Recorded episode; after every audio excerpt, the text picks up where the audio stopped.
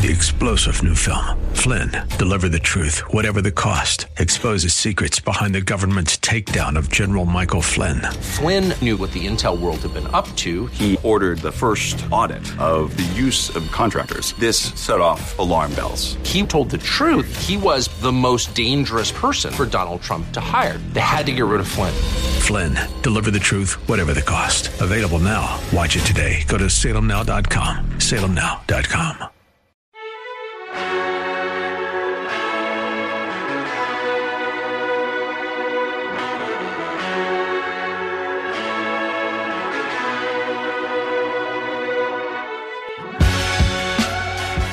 to the Bullington Capital Report, hosted by Bill Bullington. For the next hour, you'll receive information on current market conditions and trends that could affect your financial future. If you have a question, you can participate in today's program by calling 216 901 0945. That's 216 901 WHK. You can also reach Bill by going to his website, bullingtoncapital.com. And now, here's Bill Bullington. Oh, welcome back, everybody. We've got a lot of stuff to talk about. As the guy said, this is Bill Bullington. I'm here every Saturday morning from 11 to noon on 1420. If you like this show, you can actually pick it up on The Fish, 955thefish.com, as a podcast. So if you missed something here, uh, you want to find out what it was, you can always go there and re listen to it. Uh, you can go to my website, bullingtoncapital.com, and sign up for the upcoming seminar. It's going to be Thursday, April 30th, 6:30. We're going to use the same format that we used last time. It's going to be a question and answer format. Makes it uh, a lot easier on everybody. People seem to really like that and had requested it from the last seminar. So we're going to do a question and answer format. And the main topic is really going to be the short term and long term impacts of COVID 19.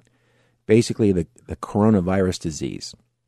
They're calling it COVID 19, the corona, uh, coronavirus disease of 2019. And there are lots of things that are going around in the news. We're going to be, we'll talk about what kind of impacts that might have on the economy. I'll be talking about that all the way up into the show as well. And if you have questions about that, feel free to give us a call uh, in the office or contact me through my website, and I'd be glad to try to address that for you. What what I do know now about the coronavirus is that you know it's a strain of viruses. Uh, this is actually a much stronger strain.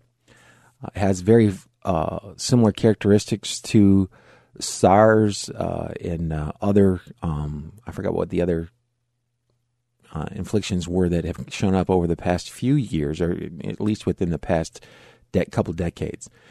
But it's a uh, you can learn an awful lot about this, by the way, by going to the CDC.gov, um, Center for Disease Control, and they've got a lot of really good information on there. I will tell you this: a lot of the stuff that you read on the internet is you really have to watch the sources that you're getting it from. And even some of these sources, I, I think some of them can be sometimes they go overboard in trying to warn people if, if that's possible. But you know, I guess you're better uh, better off um, over prepared than under prepared. So from that standpoint, I guess you know, they're doing the right things. And uh, it, it, really it's it's a, a they're a large family of viruses, and they're common. Uh, this is just a recent adaptation of other viruses the and the impacts that something like that can have that that's what everybody's worried about. I think GE came out yesterday and said they thought that the impact was going to be somewhere around 500 million dollars. So 500 million dollars when you hear it like that, it's like 500 million dollars. Well, actually the company that reported it wrote it that way. They said it's going to cost GE 500 million dollars. So I just decided to look at what GE's revenues were, and I'm going to verify that right now. Uh, I'm actually waiting for my computer to pick this up for me. But uh, GE has revenues. I believe they're around 60 billion. 60 billion in annual revenues at GE. Now, as soon as this loads up, I'll, I'll verify that for sure. But if you have 60 billion in revenue and you have a slowdown of around 500 million Okay. That's slightly less than 1%. slightly less than 1%. And remember, GE does business all over the world. They a lot of their operation, they have a lot of operations in China manufacturing product to ship back to the United States. And actually here I was wrong. It's not 60 billion. It's 105 billion. Wow. I must have been looking at a different company. So, uh, I got those 60 and 105 billion con- confused, but yeah, what's 40 billion dollars? right? Unless you're in the media. Because the media says, "Hey, GE said this is going to cost $500 million. Everybody goes, What? $500 million? Uh, and then you look up the actual sales of GE and you find out that GE's sales are 105 billion and 500 million is actually slightly less than one half of 1%. But see, if they told you that it was only one half of 1%, people go back to work, they stop reading, they start they stop hanging out on the internet, they get back to their real life, and uh, you know suddenly the advertisers ads aren't being clicked on, and they're not getting as much attention. So you have to be aware that that kind of stuff goes on, that it happens, uh, and it's going to continue to happen. So it's hard really to know exactly what the long term impacts of this are going to be. But a half a percent, you know, if you go a half a percent on uh, the entire economy, that's a lot. Half a percent, that, that that's a lot. Uh, is it ending uh, or earth shattering? Nope. Does it make people nervous? Absolutely. Take a look at the stock market. I mean, it has been a wild ride. Wild the past month, and it's gotten a lot of people upset. And I'm taking a look at this and I'd I'd be surprised. In fact, as this begins to as it continues to unfold, I'm going to keep following it, and I'm going to keep talking about the impact that it actually has. Now, the impact that it might have, it could absolutely slow things down. Could absolutely slow things down. In fact, airline travel's down you know, cruise ships. A lot of them are sitting in the harbors. Okay, are those big major contributors to the worldwide economy? No, but they're they're a part. And all the people that work at those companies eat food, drive cars, or maybe not drive cars because they're on a cruise ship all the time. but they wear clothing, you know, and basically they're consumers. So they're not going to stop consuming the basics. Okay, the basics are still going to be there. They still have to eat. They still have to brush their teeth. They still have to wash their hair. They, all that kind of stuff is largely unaffected by that. I mean, it might slow down just a little bit. And as GE said, GE makes a lot of things that are are much more sensitive to a slowdown in the economy. You know, things like jet engines. When you make jet engines and the economy slows down and airline travel slows down, that means they're not replacing the engines quite as frequently and and again GE came out with a an estimate, and the estimate was about a half of a percent. So I, I guess my point to all this is that you know when you're trying to read into a lot of the stories, try to keep it in perspective of the overall the big picture. And it's kind of one of my jobs, you know, Bullington Capital. We're uh, asset managers, um, retirement planners, the uh, uh, financial advisors one of the roles that all three of those various items have is to kind of take a look at the larger picture, try to make sense of it, try to explain it if we can, the best that we can, try to determine what the best routes to take are. And, and I'm going to tell you right now, it's too early to know. It is absolutely too early to know. So, in most cases, the best route is to continue on your current plan.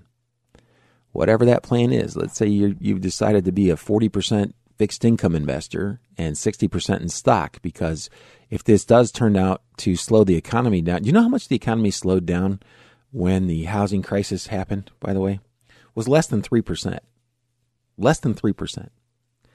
So, why did the stock market drop 50? Why did it go down 50% from November of 2007 to March of 2009? It's actually a little bit more than 50%. Why did that happen? I'll tell you why it happened. because they're stocks. and that's what stocks do. Stocks overreact. People overreact. Why do people overreact? Because they're people. Because it's very difficult to control your emotions in most situations, much less your life savings. You know, when your life savings are on the line, people have a tendency to get very emotional. They tend to make emotional, uh, emotionally based decisions. They don't. Their logic oftentimes is, you know, being persuaded by the emotional content of whatever's going on at that moment in time. And it causes people to make really bad decisions sometimes. And I am absolutely positive there are an awful lot of people who sold their long term positions, well, that were supposed to be long term positions, over the past couple weeks. And quite frankly, it's just too early to know exactly what the impact is going to be. Now, my guess is that having gone back and looked at a lot of these things, some of the all the materials that I've been looking at is you know, I'm going to have with me at the seminar. So if you're there on April 30th, if you if you go to my website at Bullington Capital and sign up, um, after the seminar, by the way, you can actually just call and I will forward you the uh, the links to all the articles. But since I'm still working on it, uh, I don't have it all together yet. But we're going to be talking about that. You'll be able to uh, see the material. I'll email you the material. You can have questions. That's a uh, that's a great way to be able to kind of calm yourself down a little bit because you know it's it is rightly so. It's upsetting when you're watching your uh, uh, portfolio values fluctuate wildly. Did you know that one of the single best day? Now i have to double check this because I'm like now I'm like everybody else. I heard this. It made sense. It was the single largest one point day, and I guess it was in points. I, I can't imagine it was probably the, uh, the most in percentage gain, but it was the single largest point day for the Dow in the history of the Dow. The day that it went up over five percent in a day, because it goes up over five percent in one day. So missing that day, wow, that is a uh, that's a bummer. Know, one of the reasons, incidentally, you know, people ask me, well, how, how could you be so optimistic? Well, first of all, you know, I, I like history, not regular history. I like economic history. I like to see how that affected where people put their money, where governments put their money, what they did to respond to worldwide events like this. Why? I'm, I'm not even sure why. Actually, I think a big part of it is because I've seen or and been able to read how governments recovered from some pretty big messes without having a whole lot of tools. They didn't have nearly the tools that we have today. And they were able to come out of these things, and eventually things uh, flourished. I mean, look at where the world is today. Even in third world countries, by the way, a lot of third world countries, especially our smaller countries, who have just been uh, improving lately, a lot of African countries, they actually have infrastructure that's better than ours because it's newer. They didn't have running water, they didn't have electricity up until the last 40, 50 years or so. So they have much newer equipment than we do here in America in a lot of places. Isn't that amazing? And by the way, the uh, uh, planet, the air, despite what a lot of people say, is actually somewhat cleaner is it is the temperature heating up? Yep, and that's absolutely happening. But the uh, and there's there's a whole bunch of stuff that, that you could fantasize about, and that's a, that's another part of one of my points is that all this stuff that could happen in the in the long run, the vast majority of stuff doesn't happen, especially the bad stuff. A lot of the bad stuff doesn't happen. The good stuff, by the way, doesn't happen quickly enough for me. I read quite a bit about what's happening one of the reasons that we've been investing in semiconductors for so long. Uh, semiconductors, by the way, are a part of a lot of the funds that you may use or invest in, especially if you have a uh, large cap fund out there. If you've got a large cap technology, I think that's that's a good place to be. A mid cap technology, that's a good place to be.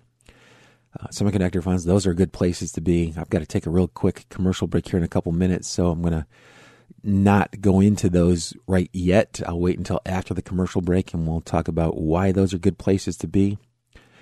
Where I think that uh, economy might be headed five years from now and 10 years from now. It's, and it's not a magic trick, it's just observing what's happening now.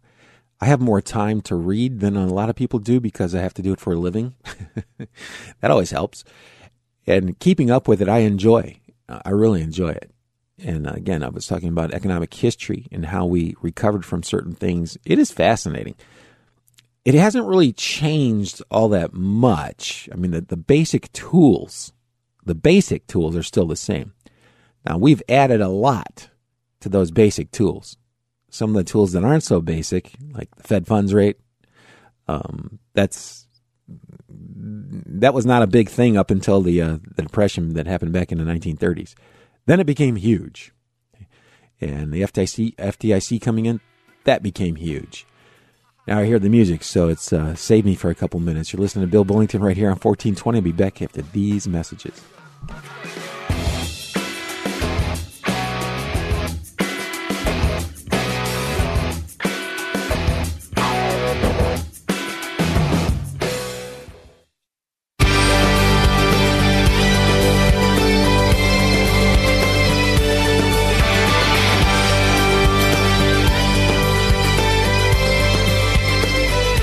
We're back. You're listening to Bill Bullington right here on 1420. I'm here every Saturday morning from 11 to noon. And um, we were just talking about recent developments and markets. Upcoming seminar, we're going to be talking. We're going to be talking about that in more detail. I'm going to use the same format that I used the last time because I got a lot of positive feedback, and actually, people requested it. It's going to be a question and answer sessionar, seminar, sessionar. yeah, I just created a new word. You know, put me in the Trump camp. I'm just kidding. The uh, uh, anyway. So if you want to get to that that workshop, it's actually going to be a. I, I think it'll be a pretty good one. We're going to talk about the long term impact of the coronavirus disease. Um, actually, it's supposed to be the long and short term impacts of the corona, uh, coronavirus disease. I'll tell you what the. Uh, um, I re- make requests and somehow they get not somebody doesn't read the whole thing. It was supposed to be the short term and the long term impacts. I'll get that changed. So anyway, coronavirus disease. People are uh, you know really upset. It's on every headline. Um, you've got to have you have to understand something. You know the internet, radio, television. It's all very competitive. Everybody's looking for sponsors and advertisers. So the way to get more sponsors and advertisers on the internet is to get more views. They call it pay per click. Every time somebody reads an article and you see the, the ads next to it, somebody's getting charged. If they're not looking at the article, if they're not reading the article, they're not seeing the ads. So a lot of the stuff that you're reading out there is not necessarily not not that they're evil, um, but you know they've got to survive. So everybody has their take on things and they like to, I don't know, try to uh, sensationalize. Some people do. So you got to be really careful when you're reading this stuff uh, and uh, read into it a lot if you if you're really worried about it. But anyway, uh, one of the uh, uh, things that I think is interesting, I just Googled how many people die from the flu each year. How many people on average die from the flu each year? And the Center for Disease Control estimates that it's somewhere around 56,000 people each year die from the flu or flu-like illnesses. Now that is not to say that this coronavirus is not it's a it's a really negative bad thing. Uh, it's highly contagious. The thing is they don't have a vaccine for it. Um, the mortality rate on it is not incredibly high. It's not a lot higher than uh, a lot of other diseases out there. Uh, at least not from what I've been able to read again. and I don't know if it's, uh, uh, you just don't know. And that's what makes things so hard today. You get so many stories coming from so many areas, and uh, it's just hard to do. But I think if you look at it, we had the MERS, there was the SARS, there's the SARS 2, uh, all those things popped up and were handled and how are we handling them now? The same way we did before. In fact, there's a, a, company that was actually working on coronavirus vaccines that already thinks that they have a uh, uh, something ready for testing. And if they go through testing and it's approved, it's probably another 90 days. Uh, what's going to happen over the next 90 days? Your guess is as good as mine. But I can tell you that one of the things that's probably not going to happen is that people are not going to stop eating. Uh, people are not going to stop traveling uh, to work back and forth. Sure, a lot of people work at home today, but they're not going to be uh, not going to the grocery store or not going to pick up dry cleaning if they have it. Um, they're not going to stop brushing their teeth. And, and why does I know a lot of people think that that's just stupid, Bill. Well, no, it's not. Actually, do you know how much money is spent on that kind of stuff? In fact, one of the uh, the companies that one of my favorite companies, it's actually called Procter and Gamble. You might have heard of them. Procter and Gamble uh, has seventy, almost sixty nine billion, almost seventy billion dollars in revenue. Does that sound small? Seventy billion. The, the makers of Crest and uh, I think it's Mr. Clean products, the uh, Pampers, they do Charmin. You think people will stop buying that stuff? I doubt it. in fact, they may end up spending more time at home and uh, and increasing their consumption of that. But over the long run, that's definitely not going to happen. In the long run, as populations have a tendency to continue to grow, then these guys are going to actually do more in sales. And that's kind of how the whole thing works. We've had a, a lot of instances very similar, a lot of outbreaks like this over the over the years. Uh, is this one bigger than those? It, it's too early to know yet. We just don't know. So until you know something concrete, and that's the hardest part, until you know something concrete, you probably don't want to do much. And and one of the biggest reasons uh, why is if you look at the S and P 500, you look at it on uh, this was on the 28th, so February 28th. It opens up. It opened up significantly below where it closed the day before. So open at 29.16, goes down to 28.55, which is about, hang on a second. Yeah, it's about 2%. So, and, and it opened up from the prior day's closing price. It opened up 2% and then drops another 2%. So it's down 4% from the prior day's closing price in 15 minutes. 15 minutes. 4%. Do you know that that was almost a trillion dollars? that was almost a tr- 4% in in 15 minutes and it's a trillion dollars. But then it reverses. It stops going down, and the closing price for that day was 29.54, almost at its high of the day, and the volume was actually uh, significantly greater than it's more than more than 200% its average daily volume. So think about that for a second. And that was on a Friday, by the way. And if you get to look out for the Bull uh, newsletter that just kind of focuses on stocks that are moving up real fast right now for a reason, the uh, um, if you get that, I just put out a little letter there to the subscribers that where I talked about that exactly the same way I just talked about it. Stock market opened lower. That's called gapping down. It literally skipped from one price to another price that was lower than it had closed at the night before. Then it continues to go down. Then it reverses and it goes up and it closes re- right near the high of the day. And the volume was sig- significantly greater than its average daily volume. That's called a reversal pattern for technicians out there. The next day was a Monday. And on Friday, so I wrote about that. Said, hey, look, looks like there was a reversal pattern. Maybe this will hold when these patterns hold up, that oftentimes that will mark the absolute low of a correction. Now it's too early to tell if that's, you know, going to hold true, but it was a good sign to see at that time. And so the, the next day on Monday, the market gaps up. it gaps open.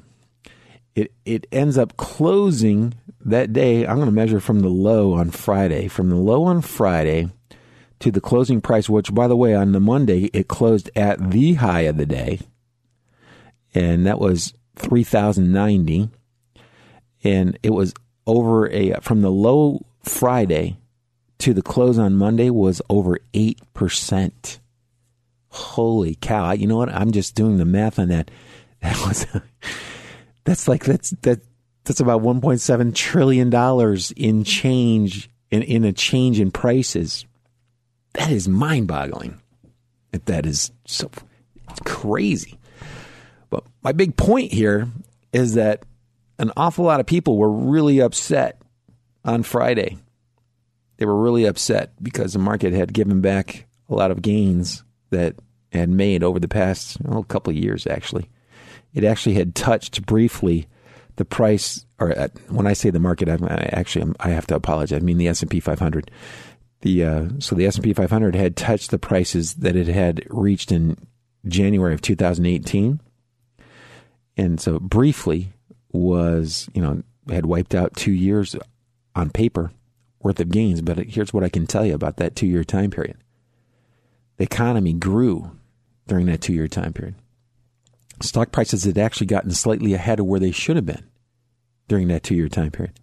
In fact, if you took a chart of the S&P and you drew uh, drew a line through it at yesterday's closing price to the price back in 2017, that's actually about the growth rate in sales and profits. It's about the growth rate. But the market was down at that point in time, about 10% off of its high. And when it reached that point in 2018, guess what? Those stocks really didn't deserve that price. They hadn't grown into that that price yet. They were actually a little bit ahead of themselves. And you may remember some of the shows we talk about where we were talking about that. The large cap stocks are slightly ahead of themselves. That makes me uncomfortable. Why does it make me uncomfortable? Because sooner or later, valuations are kind of like gravity. You know, sooner or later they matter. Sooner or later, you're going to have to that jet's going to have to land again and uh, and refuel and then take back off. And that's basically where we are now. And I'm, I'm actually more, uh, mm, I guess, more at peace because when the prices are ahead of themselves, I don't like that. I don't like prices. I don't like to be paying more than I think I should for buying something. That doesn't change that quickly, by the way. And so here we are over a uh, two year time period. Market briefly touches back where it was, those people that have listening have been listening to the show for a long time know that that is an absolutely normal thing. It's a normal thing. It's been happening ever since I've been in the market. Uh, well, since I've been working in this field, it's 30 years now. And if you go back and you look, it's actually been happening a lot longer than that. You get these really long periods, sideways periods. That's why if you're going to be a stock investor, you better have a, a, a minimum of a five year outlook, a minimum of a five year outlook. And then there, there's no guarantee that that will actually show a profit. And I think it's, it's kind of funny that a lot of people say, well, you know, in the long run, stocks do better than other asset classes. And that's absolutely true. In the long run, that means five years or longer.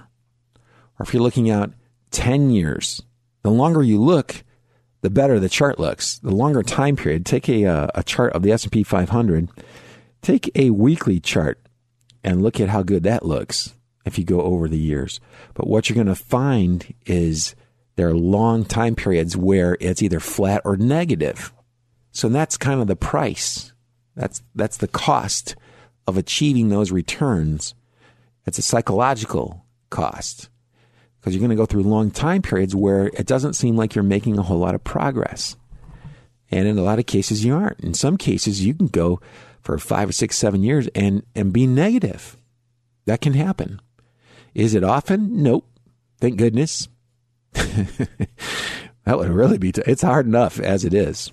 But the, uh, what kinds of things can you do about that? We're going to talk about that at the seminar too. What can you do to help yourself to avoid a five year or 10 year negative time period, negative returns. For the people that, that have called into the show that say, I think you should be 100% in stocks, um, I, I agree if you can afford the risk. If you can afford to go sideways or be very negative for several years in a row, and you're spending so little of your savings that it's really not going to matter that much, then great. You'd need an awful lot of money to be able to do that.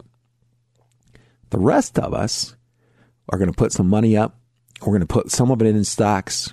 We're going to put some of it in bonds. We're going to carry some of it in cash.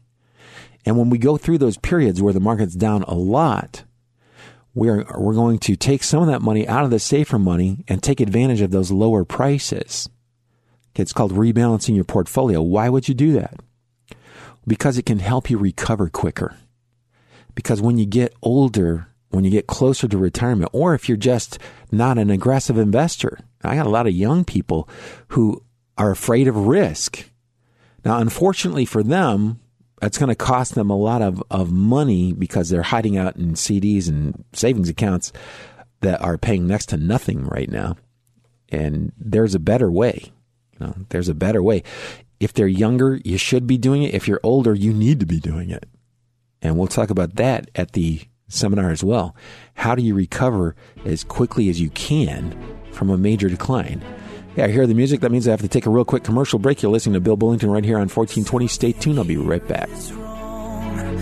There are children without homes, but we just move along to take care of our own.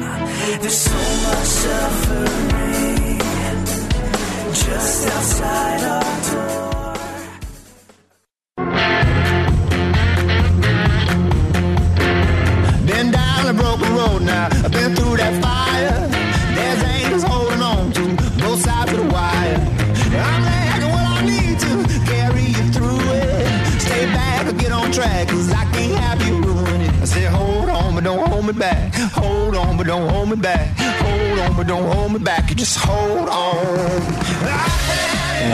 back. Hey, you're listening to Bill Bullington. Uh, I'm here every Saturday morning from 11 to noon on 1420. If you'd like to learn more about me or my company, you can go to the uh, internet and it's at bullingtoncapital.com. That's bullingtoncapital.com. We're kind of talking about the seminar that we have coming up. It's a uh, we're going to be talking about the long term impact of the coronavirus disease and uh, uh, all the things associated with that. What does that mean for the economy? What does that mean for the stock market, your investments?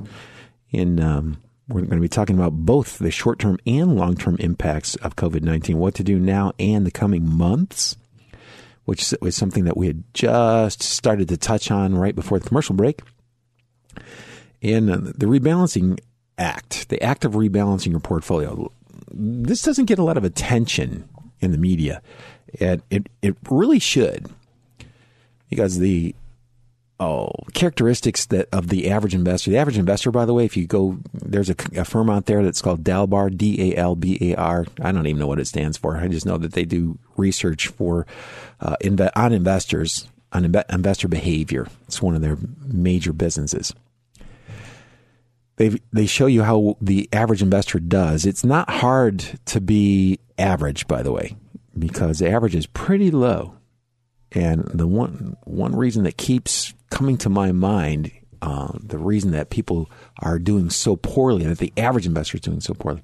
By the way, when you talk to everybody, it, it's kind of funny. Everybody kind of feels like they're better than average, which is uh, uh, really kind of wild because uh, being better than average is it, it's actually not that hard. To get up in that top 25% is not that hard to do from uh, an intellectual thing. It's you don't have to be a genius to do it but you do have to have a lot of um, grit.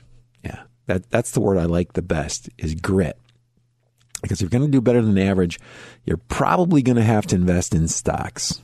And if you're going to invest in stocks there are no stable stocks I hear this all the time. I'd like to invest in stocks, but I only want the stable ones. Oh, you mean the kind that never go down and give it 8% dividend? Yeah, yeah, that's it.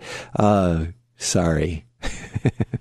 if, if that were available, um, nobody would have to work, or you'd have to work for a very short time and then just live off the dividends from that stable stock. But since that's not there, it doesn't mean you can't reach your goals of being able to generate X number of dollars for retirement uh, in, uh, without running out of money. It's just that you probably won't be able to reach your goals in the fashion that you would like to. Most people just one of the reasons that Bernie Madoff was so successful is he told people what they wanted to hear. He said, "Yeah, I can't pro- promise much, only about ten to twelve percent or so," uh, and uh, everybody went, "Wow, you can do ten or twelve percent with no risk." Oh yeah, but I can't do much more than that, and and they fell for that, and and they bought it. So in fact, that brings up another question: uh, What is a realistic return? for stocks. What's realistic? I don't know. If you go back to early you know, 1900s, the average is somewhere between 9 and 10%, depending on when you start. If you went to 1967 up through 1980, the return was negative. You had negative return, the uh, 13 years. Uh, if you went through the year 2000 through, uh, let's see, 2009, you were actually 50% below where you were at one point in 2009 than you were in 2000. Now think about that for a second. Nobody, by the way, that I know of, well, actually, some really rich people made it through that, didn't have a problem because they really didn't watch too closely their investments. And but but most people who were retired really had to make some major lifestyle changes. A lot of them did. And if they would have known what I'm about to tell you, they, may not have had to do that. They may have been able to avoid having to make labor, major lifestyle changes late in life. Isn't that exactly when you want to do that, by the way? After you've worked and toiled for 40 years, then you want to have to cut way back? I'm just totally kidding. And uh, anyway, so what do you do? You take the amount of money that you have invested, figure out what your decline tolerance is. Now, I know that's a long word or phrase, decline tolerance. Here's what that means. Write your portfolio down, write the amount of savings you have down, and then start subtracting percentages from it. Okay. Take off 10%. How do you feel? Are you losing sleep? By the way, this is not easy. You really have to think about this. And if you're married, you should probably have your spouse there with you because this is going to determine how much money you make. Okay. It's, this is really going to determine, especially today, now the interest rates are so low, because you're not going to make any money on the, uh, well, you'll make a little bit of money, but you won't make much money on bonds. So you need to figure out how much of a decline can I really take without starting to lose sleep. For some people, they're going to say 10%. That's a maximum I could do. Okay. Here's how this math works. Take 10% of your money, double that. That's 20%. Don't put more than 20% into stocks.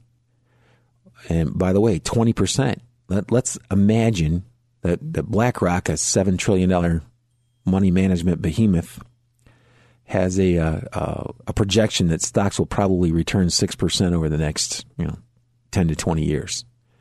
So if that's correct, by the way, I'll have to double check that. So sorry, BlackRock, if I got that wrong, but I'm pretty sure it was in the last uh, uh, research report I was looking at. And if it if it's wrong, I'll correct it next week. but it was around six percent, and which is pretty reasonable. And, and they try to be conservative too. So, but if you're at six percent and you've only got twenty percent of your money invested at six percent, 6% of 20% is 1.2%. Do you hear me? 20% of your money invested with a 6% return is only going to give you 1.2%. It's only going to add 1.2% to your total. Now, if you got the other 80%, and the other 80% is earning you know, less than 2%, which is probably what it's going to be earning going forward with the rate cuts, at least for the next couple of years. So that is a uh, uh, what's eight percent? I'm sorry. What is uh, two percent of eight percent? Eighty percent.